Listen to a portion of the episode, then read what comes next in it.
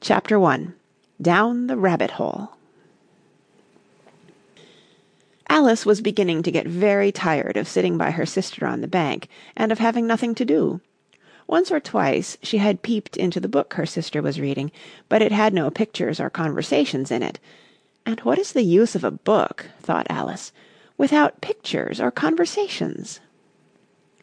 So she was considering in her own mind, as well as she could, for the hot day made her feel very sleepy and stupid, whether the pleasure of making a daisy chain would be worth the trouble of getting up and picking the daisies, when suddenly a white rabbit with pink eyes ran close by her.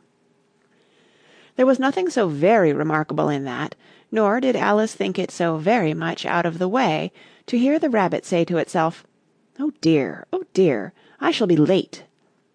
When she thought it over afterwards, it occurred to her that she ought to have wondered at this, but at the time it all seemed quite natural.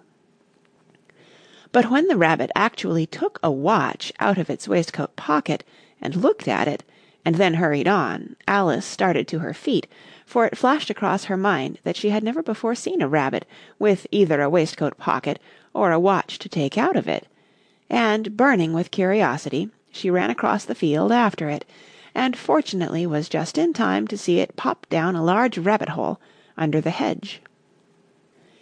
In another moment down went Alice after it, never once considering how in the world she was to get out again. The rabbit hole went straight on like a tunnel for some way, and then dipped suddenly down, so suddenly that Alice had not a moment to think about stopping herself before she found herself falling down a very deep well. Either the well was very deep, or she fell very slowly, for she had plenty of time as she went down to look about her, and to wonder what was going to happen next. First she tried to look down and make out what she was coming to, but it was too dark to see anything. Then she looked at the sides of the well and noticed that they were filled with cupboards and bookshelves. Here and there she saw maps and pictures hung upon pegs. She took down a jar from one of the shelves as she passed. It was labelled Orange Marmalade, but to her great disappointment it was empty. She did not like to drop the jar for fear of killing somebody, so managed to put it into one of the cupboards as she fell past it. Well, thought Alice to herself, after such a fall as this, I shall think nothing of tumbling downstairs. How brave they'll all think me at home.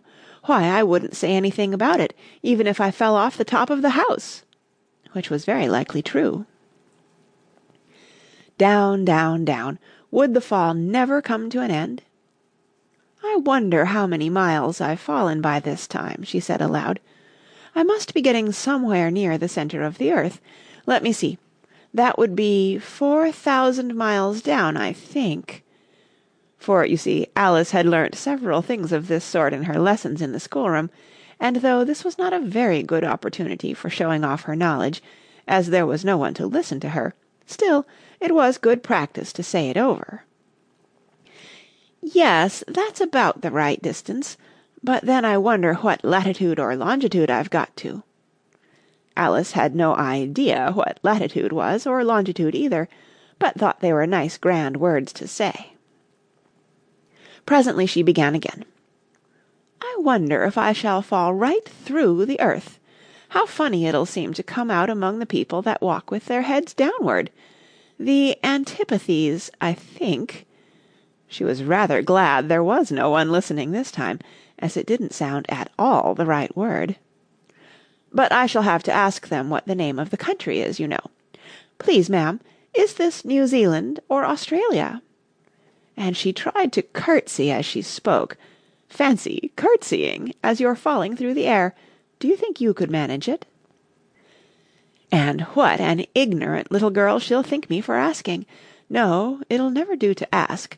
Perhaps I shall see it written up somewhere. Down, down, down. There was nothing else to do, so Alice soon began talking again. Dinah'll miss me very much to-night, I should think. Dinah was the cat. I hope they'll remember her saucer of milk at tea time.